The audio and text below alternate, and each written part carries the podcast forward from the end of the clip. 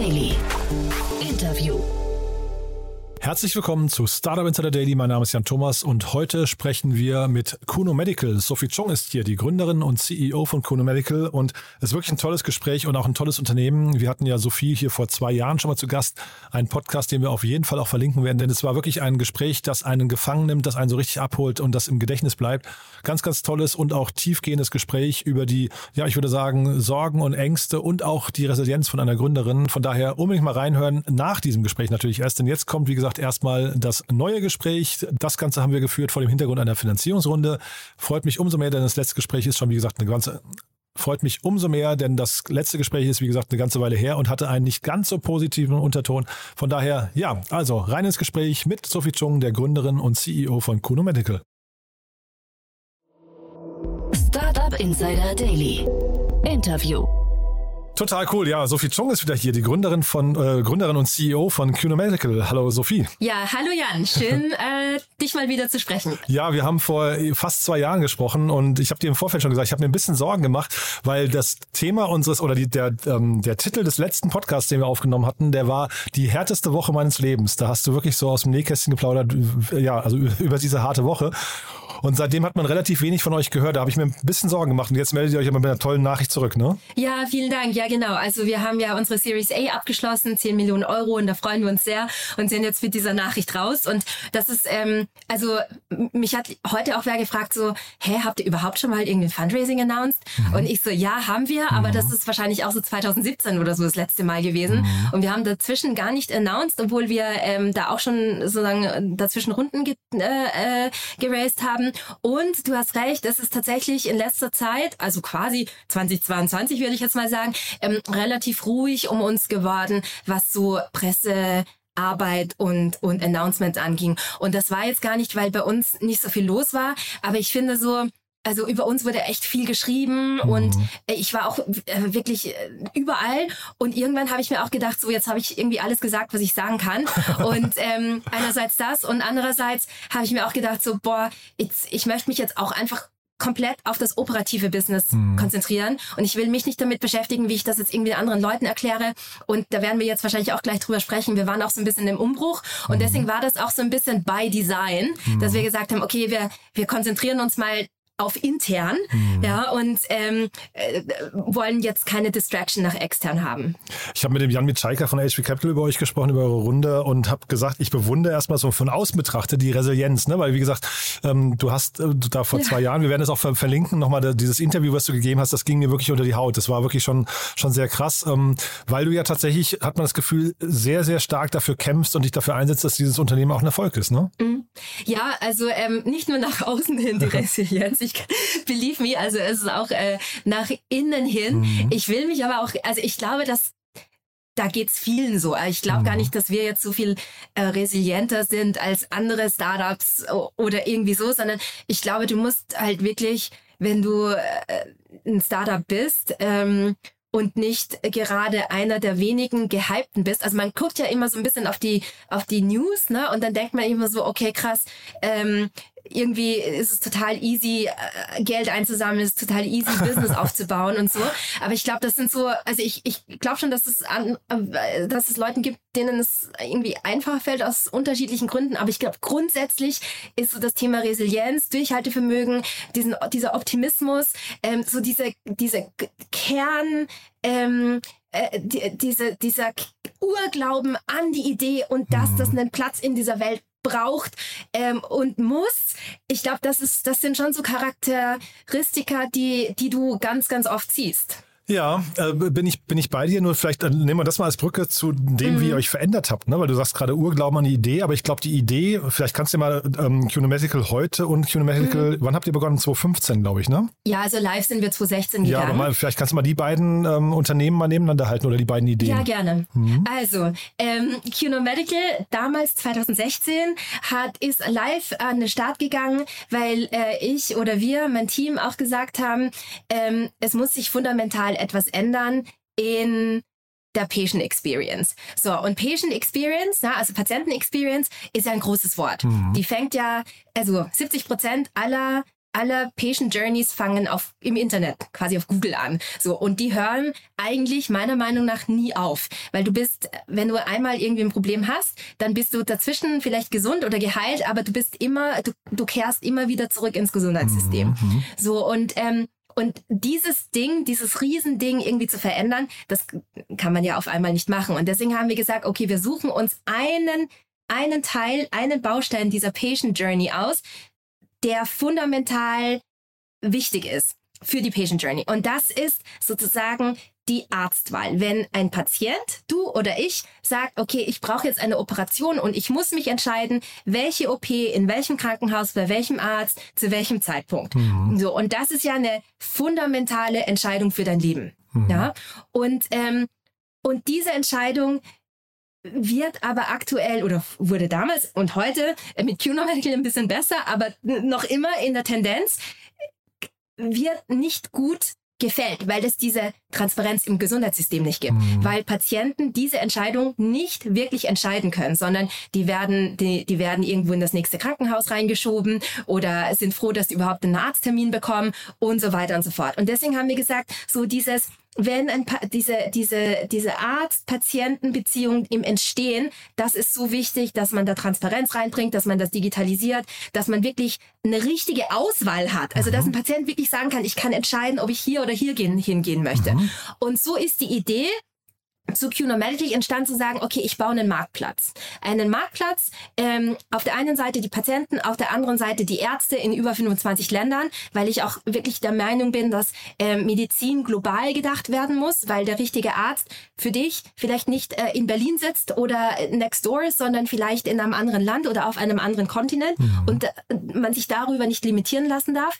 Und so ist die Idee zu QNO Medical entstanden, zu sagen, okay, wir bauen einen kuratierten Marktplatz, wo wir das Thema Qualitätssicherung ähm, äh, sozusagen bei uns haben, wo wir wirklich äh, nach Spezialisten weltweit suchen und wo wir eine digitale krasse, krass gute Patient Experience aufbauen. Und das hat, ist uns auch sehr, sehr gut gelungen. Wir haben einen Net Promoter Score von 84 auf der Patientenseite, von 78 auf der Krankenhausseite. Also es ist wirklich so Win-Win-Situation, ähm, die wir kreiert haben. So, ähm, ich bin aber sehr naiv an diese Idee rangegangen. Ich dachte mir wirklich so damals 2016, ich so, how hard can it be?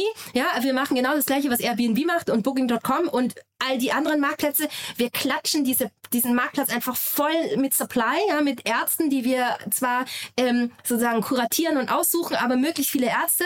Und dann kaufen wir uns ganz viel Traffic im Internet ein und dann klatschen wir das auf diese Seite und dann let the magic happen. Mhm. Denkste. So war das halt nicht. Und ähm, so eine Patient Journey ist ja schon komplex. Das ist ja nicht wie ein paar Schuhe kaufen, die du dann auch mit einem 100 Tage Rückgaberecht zurückschicken kannst, sondern du suchst dir ja wirklich aus so, okay, wer ist die Person, die mich aufschneidet? Und wie viel kostet es mich? Und wie viel Aufwand ist das? Und was ist jetzt die richtige Behandlung und so weiter und so fort? Und da ist das, äh, hab, also ich wusste schon, dass es eine komplexe Customer Journey ist, aber wie komplex die im Detail dann ist, habe ich dann sozusagen wirklich auf die harte Tour lernen müssen im Learning by Doing. Und die Lösung dafür war, zu, war für mich zu sagen, okay, wir brauchen ein stark digitalisiertes Produkt, das mhm. diese Prozesse in der Patient Journey ganz stark standardisiert, aber personalisiert lässt.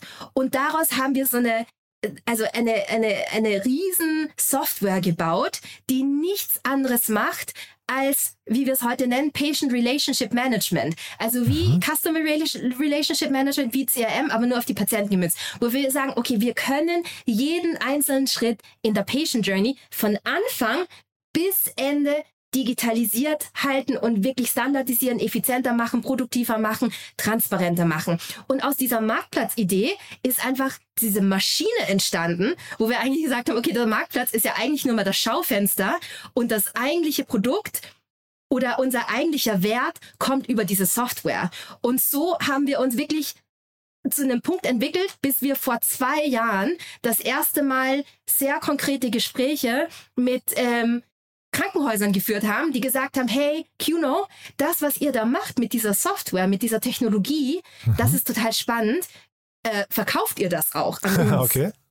Und äh, so sind wir eigentlich so zu dem Punkt gekommen, wo wir gesagt haben, ja, why not? Ja, und ähm, und äh, mussten uns wirklich, ähm, ja, jetzt nicht langsam, aber eins nach dem anderen an die Idee rantasten, dass wir sagen, okay, wir können unser Business Model nochmal expandieren von einem reinen Marktplatzmodell zu einem Modell, das ähm, de facto ein Software-as-a-Service-Modell ist. Und ähm, das war vor ungefähr zwei Jahren und dann haben wir den ersten Kunden geonboardet und das war wirklich, äh, wie gesagt, so, dass der Demand aus dem Markt gekommen ist. Es war nicht so, dass wir uns im stillen Kämmerlein das überlegt haben und gesagt haben, okay, wir müssen das Produkt jetzt verkaufen, sondern die Markt Nachfrage kam wirklich vom Markt. Und so hat dann eins zum anderen geführt, dass wir sozusagen unsere Software und unsere Prozesse immer weiter professionalisiert haben und aus diesem Ding dann äh, wirklich ein stark profitables, also wenn du quasi auf die Unit Economics guckst, ähm, SaaS-Business erwachsen ist. Und das hat uns dann auch am Ende ähm, erlaubt, sozusagen unsere Series A so erfolgreich abzuschließen, weil wir sozusagen ein sehr robustes äh, eine sehr robuste Business Model Expansion ähm, hinter uns gebracht haben.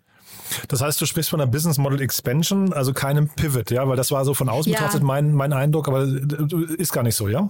Nee, also das ist eine gute Frage. Also für mich ist ein Pivot so, okay, wir machen eine komplett 180-Grad-Drehung. Ne? Also mhm. wir haben heute A gemacht und ab morgen machen wir B. Und das B hat relativ wenig zu tun mit dem A. Mhm. So, und das, das ist ja, das ist bei uns ja nichts. Also wir haben weiterhin unseren Marktplatz, mhm. weil wir weiterhin finden, dass das Thema Doctor Discovery, ähm, und zwar eine unabhängige Doctor Discovery, ein wesentlicher Bestandteil einer Patient Journey ist. Wir sagen nur heute, dass das nicht unbedingt ein Bestandteil einer jeden Patient Journey ist, mhm. dass äh, ein Patient über QNO Medical kommt, sondern dass eine Patient Journey auch so aussehen kann, dass ein Patient direkt ins Krankenhaus geht oder über andere Kanäle. Und da kommt dann die, sozusagen die Stärke unseres Produktes, dass wir sagen, okay, wir sind entweder über unsere eigene Brand oder quasi als White Label Solution immer Teil einer Patient Journey. Also das Ziel ist, die große Vision ist, dass wir so, dass, dass in Zukunft keine Patient Experience mehr ohne QNO Medical oder QNO Suite, das ist ja unsere unser SaaS Software, ähm, mehr äh, funktioniert. Und von daher ist es für mich gar kein Pivot, weil wir gar nicht sagen, das eine hat nicht funktioniert und deswegen mhm. machen wir das andere, sondern wir sagen einfach, okay, wir haben nochmal eine ganz andere Market Opportunity, wo wir einfach noch viel schneller mehr Patienten erreichen können. Und äh, deswegen äh, expandieren wir sehr stark in diese Richtung. Klingt super, wie du es beschreibst ähm, und freut mich auch, dass es so läuft. Vielleicht aber trotzdem mal so ein, zwei Fragen noch dazu, weil man mhm. sagt ja immer, das Wichtigste für ein Startup ist, sich zu fokussieren. Ne? Und dann mhm. gibt's auch, äh, man kann ja auch einen Euro eigentlich nur einmal ausgeben oder auch dein Tag hat nur ähm, eine begrenzte Anzahl an Stunden oder deine Aufmerksamkeit kann nur auf bestimmte Themen gelenkt werden. Und dann vielleicht auch, es gibt oftmals diesen Punkt, dass man sich von Kunden eigentlich gar nicht das Geschäftsmodell diktieren lassen soll, dass man sich also nicht zu sehr mhm. reinreden lassen soll, weil natürlich man sehr leicht so ins Custom-Made dann kommt und dann eigentlich den, den ursprünglichen Pfad verliert. Ist ja. das bei euch passiert, würdest du sagen, und ist das ein Problem oder ist es gar nicht passiert und ist es sowieso kein Problem? Also ich meine, du fragst jetzt äh, die Gründerin natürlich. Ähm, und du ja, aber ich kenne dich als sehr, sehr ehrlich und reflektiert, ne? Genau. Nee, absolut. Also das ist auch, ich, ähm, ich, äh, das ist einer meiner großen Lebensprinzipien, dass ich nicht lüge, mhm. weil ich äh, immer finde, dass es ja, ja immer sehr, sehr kurze Beine hat. Nee, also ich, ähm, aber dennoch bekommst du eine biased view von mir. Mhm. Und ähm, also ich finde ja, dass äh, wir in einer sehr speziellen Situation sind, wo ähm, wir uns da, also wo wir den Dollar zwar nur einmal ausgeben, der aber sich äh, tatsächlich mal zwei amplifiziert. Was meine ich mhm. damit? Ähm, wir, für uns ist unser Marketplace ja, so ein bisschen unser Speedboat oder unser, unser Playground. Mhm. Weil, also die, wir, wir, wir nennen das, in unserem Pitch Deck haben wir das Our Unfair Advantage genannt. Also es ist wirklich so unser, unser, unser unfairer Vorteil, weil die, die unsere Technologie und unser Produkt wirklich ein Produkt ist, das wir selbst genutzt haben oder selbst nutzen. Das heißt, wir sind immer die ersten User und die ersten Tester unseres Produkts. Also wirklich so walk the talk. Ja, also wir, wir, wir entwickeln nicht im Vakuum und versuchen das dann irgendwie unseren Kunden ähm, zu verkaufen oder auch umgekehrt, was du gerade gesagt hast, dass die Kunden zu uns kommen und sagen, hey, entwickelt das mal für uns. Wir haben ja über unseren Marktplatz eine direkte Schnittstelle zum Endkunden, zum mhm. Patienten. Mhm. Und ähm, und das macht uns halt richtig stark und flexibel und unheimlich innovativ. Weil wenn wir sagen, okay, hey, dieses Feature, das, äh, wir glauben, dass es ähm, richtig viel Wert bringt, dann müssen wir niemanden fragen, ob der das haben will oder nicht oder ob der das kauft oder nicht. Sondern wir bauen das einfach, weil wir sozusagen ein bestehendes Business haben, ähm, wo wir das wo wir das einsetzen können. Und wenn wir etwas an unserem Produkt bauen und unserer Technologie, dann ähm, bauen wir das auch so, dass sozusagen un unter unserer eigenen Brand, also der qnomedical.com, funktioniert, aber auch so funktioniert, dass es skalierbar ist und als SaaS-Produkt an unsere Krankenhäuser gepusht werden kann. Und von daher glaube ich halt schon, also ist das Thema gar nicht so das Thema Fokussierung, weil wenn wir über das Produkt nachdenken, bauen wir eigentlich immer das Gleiche, weil das, weil die, sie, sie muss immer für eine Patient Journey funktionieren. Mhm. Und ob das, dass die Patient Journey unter der Brand QNO Medical ist oder der Brand Krankenhaus XY, ist für den Patienten am Ende mhm. egal. Mhm. Ähm, vielleicht mal kurz zum Marktumfeld, weil das ist ja auch nochmal ganz spannend. Mhm. Oder, oder lass mal kurz, du hast den Net Promoter Score ja vorhin angesprochen. Das ist auch mhm. nochmal spannend. Ähm, du hast vorhin gesagt, das waren, glaube ich, beides sehr gute Werte. Ich glaube, 84 und 78 Prozent hast du gesagt. Ne? Ja. Genau. Ähm, wobei der vom Kunden höher war. Jetzt hast du gesagt, ihr habt durch den Marktplatz eine Schnittstelle zum Kunden. Ist das schon der Grund, warum der vom Kunden höher ist? Nee, weil wir, also ich meine, 78 ist ja auch sehr hoch. Das sind beides gute Werte, ne? muss man sagen. Ja. Genau. Mhm, ja. Vielen Dank. Ähm, nee, aber weil wir unser höchster Wert, Company-Wert bei QNO Medical ist Patients First. Ja, der Aha. Kunde, der Patient oder die Patientin kommt immer zuerst. Und wir bauen, egal was kommt, immer eine patientenzentrierte Lösung. Und ich glaube, das drückt sich da jetzt auch über den Net Promoter Score aus, weil wir keine Sachen bauen, nur um Ärzte glücklich zu machen. Mhm. Wir bauen im im, im ersten Schritt immer Sachen, die den Patienten zugutekommen. Und das Schöne an, im, Krank im, im Gesundheitssystem ist ja, dass du tatsächlich so Win-Win-Situationen hast. Wenn es den Patienten gut geht, geht es den Ärzten in Krankenhäusern auch gut. Also du hast da wirklich eine direkte Korrelation. Aber ähm, sozusagen, ich glaube, ich würde, ich würde wirklich sagen, dass unser Produkt auf der Patientenseite immer schöner, besser, einen Schritt weiter äh, ist als auf der Krankenhaus- und Ärzteseite. Und nicht, weil wir die nicht als wichtig empfinden, mhm. aber weil wir sozusagen unsere Produktentwicklung immer ähm, sozusagen nach den Patienten ausrichten. Mhm. Und wie tief seid ihr integriert hinterher? Weil, also es gibt ja auch, ich weiß nicht, inwieweit das überhaupt ein Wettbewerb für euch ist, aber sowas wie mhm. äh, Yameda oder sowas, die, mhm. würde ich sagen, sind ja im gleichen Umfeld zumindest unterwegs. Die würden ja jetzt auch bei der, ähm, zumindest bei der Arztsuche helfen. Vielleicht jetzt nicht bei der Chirurgensuche. Ich weiß es offen gestanden gar ja. nicht, ja. Aber vielleicht kannst du euch da noch, noch mal differenzieren und, und erzählen, wie tief ihr jetzt integriert seid, auch durch die neue Lösung. Ja, gerne. Also das, was, was uns von vielen anderen Lösungen auf dem Markt unterscheidet, sind normalerweise zwei Dinge. Das ist Nummer eins, ist das, was du gerade schon ein bisschen angesprochen hast. Wir sind sehr stark im stationären Bereich. Also mhm. wirklich sozusagen Krankenhausaufenthalt, ähm, große große Operationen, komplexe Themen, äh, Hüfte, Knie, ähm, irgendwie Bauchspeicheldrüse, auch ähm, plastische Chirurgie und so, also äh, diese Sachen, ja. Mhm. Ähm, das äh, machen viele nicht, ähm, gerade auf so Plattformen wie Yameda. Ähm, da findest du natürlich auch Chirurgen, aber die sind relativ stark im ambulanten Bereich. Das heißt, der typische Hautarzt, der Hausarzt, der Augenarzt, also ne, also da, wo du halt so rein und rausläufst. Mhm. Und das ist jetzt gar nicht wertend gemeint, sondern das sind einfach unterschiedliche Marktsegmente Segmente, die wir bedienen und da gibt's schon auch einen Overlap, aber der Fokus ist schon mal was anderes, das ist das eine. Und das andere, das ist äh, der eine Unterschied und der andere Unterschied ist, dass es ganz viele Lösungen gibt, die sehr punktuell sind. Also Yameda ist total gut, was Arztbewertungen angeht und ich glaube mittlerweile, ähm, die sind ja auch von, von DocPlanner äh, gekauft worden, integrieren die auch irgendwie mit äh, Terminvereinbarungen und Aha, so. Okay was uns bei QNO Medical sehr, sehr wichtig ist und was äh, ich finde, dass äh, im Gesundheitssystem fehlt, ist sozusagen das, das Bindegewebe dazwischen. also zu sagen, okay, wie kriege ich denn eine, einen Patienten von Anfang bis Ende, von der Suche auf Google zu, ich muss meine Informationen sammeln, ich muss die irgendwo hochladen zu, ich brauche einen Termin, ich muss irgendwie Informationen an den Arzt oder zurückbekommen, ich muss aufgeklärt werden, ähm, ich brauche Terminreminder, ich äh, brauche einen Follow-up und so weiter und so fort. Also wirklich so diese, diese, diese Long longitudinale Patientenjourney, das ist da, wo wir sehr gut sind, wo wir sehr stark sind. Und perspektivisch stelle ich mir das auch so vor, dass wir sagen, okay, wir sind so eine, so eine Plattform, wo dann auch andere punktuelle ähm, Gesundheitsthemen dann mit uns integrieren und so und wir dann so gemeinsam eine durchgängige Patient Journey bauen können. Mhm. Und jetzt wollte ich ja das Marktumfeld nochmal ansprechen. Und zwar äh, fand ich das deswegen ganz spannend. Bei euch ist ja ich glaube, von Anfang an investiert, Project A. Ähm, und jetzt, bevor ich eure News gelesen habe, dass ihr jetzt quasi die Runde ähm, geclosed habt, habe ich am gleichen Tag gelesen, dass Krü sich aus dem deutschen Markt zurückzieht. Da habe ich gedacht, oh, ob jetzt bei Project A vielleicht auch noch so eine ein Strategiewechsel kommt oder ob vielleicht sogar der gesamte Digital-Health-Bereich irgendwie, ähm, weiß nicht, so ein bisschen nach diesem Corona-Rückenwind jetzt vielleicht sich gerade verändert. Wie ist da das Marktumfeld? Wie hast du das wahrgenommen? Ähm, also ich habe das relativ positiv wahrgenommen, muss mhm. ich sagen. Also ich glaube, Digital Health in Deutschland ist generell ein ja, also ich würde sagen, das ist jetzt nicht ein Thema, wo alle dastehen und sagen, yay, Digital Health, wir wollen unbedingt investieren. okay. ne, weil ähm, das Thema ist halt äh, stark reguliert. Mhm. Ähm, das ist auch so, dass ähm, es anders wächst. Also du hast im Vergleich zum US-Markt zum Beispiel eine andere Käuferstruktur oder auch andere Revenue-Modelle sozusagen. Also du bist im deutschen Markt einfach viel abhängiger ähm, an ähm, sozusagen äh, Versicherungen, Reimbursement-Strukturen und so weiter, also ähm, die, die du äh, auf anderen Märkten zum Beispiel nicht hast oder einfacher durchdringen kannst. Also in Deutschland hast du ja, weiß nicht, wie viele Krankenkassen, mit denen du überall, überall Verträge schließen musst, damit du überhaupt irgendwie weiterkommst und so weiter. Und ich glaube, das ist so einer der Gründe, wieso ähm, der deutsche Markt ähm, für, auf dem Thema Digital Health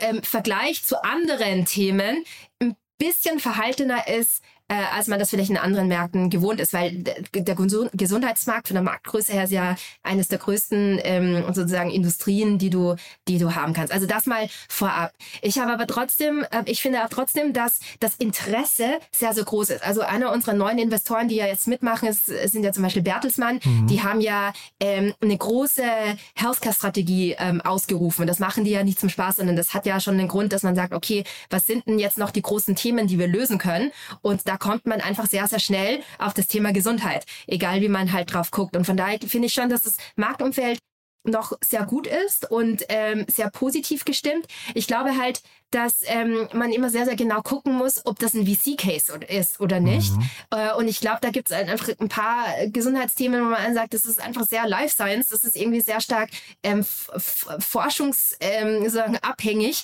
ähm, ähm, und ist nicht so ein Thema, das jetzt in den nächsten drei Jahren ähm, plus 500 Prozent äh, skaliert. Ähm, und das ist eher, glaube ich, die Diskussion, die ich ähm, erlebt habe. Hm. Bertelsmann, das fand ich spannend. Ähm, bei euch ist ja Bertelsmann Investment eingestiegen, ne? weil ich kenne, ich, also ich kannte die gar nicht. Ich kenne eigentlich nur BDMI, ähm, die sehr, sehr aktiv sind. Bertelsmann Investment habe ich ge geschaut. Die haben sehr, sehr viele Health Investments gemacht. Ne? Da seid ihr eigentlich sehr gut aufgehoben. Total. Also wir, ähm, wir, wir sind super glücklich über, über das Bertelsmann Investment, aber auch, ne, also Dieter von Holzbrink, DVH hat ja jetzt mhm. auch mit investiert als neuer Investor. Ich finde, das passt richtig, richtig gut zu dem, was wir machen, thematisch, aber auch so von der DNA her, wie wir über Themen nachdenken. Und, ähm, und ich finde auch so, dass äh, gerade Bertelsmann Investments und, und, und, und DVH, die sind ja auch nicht neu, im, wie du sagst, im Gesundheitssystem. Also das mhm. sind wirklich Profis und dass die ähm, Genau, und, und dass wir da zusammengefunden haben dieses Jahr ist, ähm, ist wirklich toll. Also es freut mich wirklich sehr und äh, muss aber auch sagen, dass diese Runde sagen, eine schöne, gute Mischung ist zwischen ähm, Bestandsinvestoren und, und neuen Investoren. Und mhm. ähm, ich glaube einfach, dass das Thema Gesundheit noch so viel Bearbeitungsbedarf hat, dass ähm, es, ich mich da immer total freue, wenn ich Investoren sehe, die das als Fokusthema setzen und sagen, okay, wir gehen da jetzt mal richtig rein und ähm, investieren stark. Hm. Ich hätte ja gedacht, dass dieser ganze Markt sogar durch Amazon, die, die sind ja sehr, sehr aktiv auch gerade da, ähm, dass, dass das eigentlich so den Markt noch ein bisschen wachgeküsst hätte, weil jetzt plötzlich so die großen Unternehmen, also wirklich so, ne, die GAFAs und so weiter anfangen, mhm. diesen Bereich für sich zu entdecken. Das bedeutet ja eigentlich, das sind auch Exit-Kanäle, die, die, die sich irgendwie auftun. Ähm, das, das spürt man aber noch nicht richtig, ja? Ähm, also ich Meiner Meinung nach auf dem deutschen Markt noch nicht. Mhm. Ich glaube, da sind wir noch ein, zwei Schritte weiter weg, weil selbst wenn ähm, diese GAFA-Unternehmen jetzt irgendwie auf Einkaufstour gehen, also das haben die ja auch schon gemacht. Ne? Also mhm. Amazon hat ja auch schon PillPack gekauft und äh, One Medical und genau. so weiter. Also das äh, passiert ja schon. Das passiert aber sehr stark auf dem amerikanischen Markt. Und mhm. das ist auch ganz logisch, dass du da anfängst, wo, wo es am, am nächsten für dich ist. Ich glaube, der europäische Markt ist dennoch sehr, sehr spannend, weil das ähm, selbst ein Amazon Amazon und selbst ein Google, ein Microsoft und wer auch immer ähm, äh, Schwierigkeiten haben wird, äh, Fuß auf, den, auf dem deutschen Markt, äh, auf dem europäischen Markt zu fassen, wenn die da keine Insider haben, weil die Gesundheitssysteme einfach so krass unterschiedlich sind. Und, ähm, und das zeigt auch nochmal die Komplexität des, äh, der, der Gesundheitssysteme, dass selbst wenn du wirklich fast äh, unlimitierte Ressourcen, finanzielle Ressourcen hast, mhm. dass du nicht einfach na, irgendwo einsteigen kannst. Mhm. Und von daher macht es aber trotzdem, also um auf deine Frage zurückzukommen, ist es natürlich für uns Startups total spannend zu sehen, dass die Großen jetzt auch reinkommen, ähm, aufgrund von Exit-Kanälen, aber auch, ähm, ganz ehrlich, die Konkurrenzsituation ähm, macht es das auch nochmal spannender, dass man sagt, okay, jetzt ist da einfach mehr Druck auf dem Kessel. Mhm. Und jetzt haben wir, wie gesagt, vor zwei Jahren gesprochen, damals die härteste Woche deines Lebens. Jetzt hört man raus, wäre die Überschrift vielleicht nicht die allerschlechteste Zeit deines Lebens. Und ich frage mich gerade, was kommt denn so als nächstes? Wann sprechen wir wieder und mit welcher Headline dann? Ähm, ja, gute Frage. Das kommt drauf an, wann du mich wieder fragst, Jan. Ja. Aber ähm, nee, also es äh, gab tatsächlich schon dünklere Zeiten und das gehört, finde ich, zum Unternehmertum dazu. Und ich will das auch gar nicht glorifizieren. Ja, das ist ultra hart und ich muss es wirklich nicht haben. Ja, also ich habe auch viel lieber schöne Zeiten als harte mhm. Zeiten. Aber ähm, da sind wir durch und ähm, und es ist immer schön zurückblicken zu können und sagen zu können, hey, das haben wir jetzt richtig gut hinter uns gebracht. Aber gleichzeitig, finde ich, muss man da auch wirklich sehr, sehr bescheiden bleiben, mhm. weil ähm, wir noch viel, viel vorhaben, auch bei CUNA Medical. Ähm, und äh, unser Ziel ist es ganz klar, größer und besser und stärker zu werden und irgendwann, ne, natürlich, wie ich auch schon gesagt habe, wirklich so viele Patienten wie möglich zu erreichen, also wirklich in Richtung Weltherrschaft. Das heißt, wir haben noch vieles vor. Ich hoffe, dass wir nicht so lange warten müssen, bis wir das nächste Mal wieder miteinander sprechen. Mhm. Aber ich denke, dass wir wahrscheinlich äh, irgendwann im nächsten Jahr äh, vielleicht wieder einen Touchpoint haben, wo wir ähm, vielleicht den nächsten Meilenstein erreicht haben. Würde mich wirklich sehr freuen, Sophie. Denn also mhm. ähm, man, man hört raus, du, du lebst für die Idee, das habe ich auch vorhin gar nicht gesagt, ne? Du bist ja, also du bist ja intrinsisch motiviert, weil du hast ja, du trägst ja eigentlich einen Doktortitel sogar, ne? Ja, ich ja. bin, äh, ich, ich, ich habe einen gewissen Berufsstolz. Ja. Ich bin, ich bin tatsächlich ähm, approbierte Ärztin und ähm, darf daher, glaube ich, auch das Gesundheitssystem sehr, sehr stark kritisieren, mhm. weil ich äh, selbst mal Teil davon war und es wirklich von innen gesehen habe, aber de deswegen auch total gut nachvollziehen kann, ähm, wo, also woran es hakt. Mhm. Ja, und ich finde, wie gesagt, also ne, so eine Finanzierungsrunde, wir haben letztes Mal, wie gesagt, gesprochen, da war es nicht, war nicht alles nicht ganz so, wie es sein mhm. sollte schön, wenn sich der Kampf gelohnt hat, ne? dieser, dieser lange Weg vielleicht dann und mit einer Finanzierungsrunde im Rücken kann man ja vielleicht so ein bisschen sorgenfrei jetzt erstmal in die Zukunft schauen. Ja, total. Wobei man als Gründer ja immer so ähm, diese insecure Overachiever ist. Ne? Also einerseits ist man so total optimistisch ja. und andererseits hast du echt immer so diesen, also ist bei mir zumindest so, mhm. so diesen Stress zu sagen, boah, wie kriege ich denn den nächsten Meilenstein hin? Aber das mhm. ist ja auch mhm. das, was uns treibt und ich finde auch, ähm, das muss ähm, man darf sich auch nicht ähm, ausruhen. Total. Also ich, ich gucke mir von Oliver Samba wenig ab, aber der hat irgendwann mal gesagt, äh, man soll immer so ein bisschen paranoid bleiben. Ich glaube, das ist genau. gar nicht so ungesund. Ja, ne? ja. ja ich finde auch. Also ich ja. sage auch immer, als Gründer muss man immer so eine gewisse Paranoia haben. Ja, cool. aber trotzdem, Sophie, freut mich sehr, dass es alles so gut gelaufen ist. Und dann würde ich sagen, wir bleiben einfach in Kontakt. Meld dich gerne, wenn es Updates gibt. Ähm, war, wirklich, war wirklich toll. Und ja, bis zum nächsten Mal. Ne? Ja, bis zum nächsten Mal. Ganz lieben Dank. Tschüss. Tschüss. Startup Insider Daily der tägliche Nachrichtenpodcast der deutschen Startup-Szene. Ja, das war also Sophie Chung, die Gründerin und CEO von CUNA Medical. Ein tolles Unternehmen, eine tolle Gründerin, die sich durchgeboxt hat. Ich finde das auf jeden Fall sehr, sehr respekteinflößend. Dementsprechend, wenn ihr vielleicht jemanden kennt, der genau hier mal reinhören sollte, empfehlt uns auch gerne weiter. Wir freuen uns ja zum einen immer über neue Hörerinnen und Hörer, aber wir freuen uns auch immer, wenn wir ja Menschen inspirieren können mit diesen tollen Gründergeschichten, die wir hier jeden Tag präsentieren. Und ich finde, das war mal wieder eine davon. Von daher, ja, danke fürs Weiterempfehlen und ansonsten euch einen wunderschönen Tag. Falls wir es nicht mehr hören, euch auch ein wunderschönes Wochenende. Und ja, alles Gute, vielleicht bis morgen oder ansonsten bis nächste Woche. Ciao, ciao.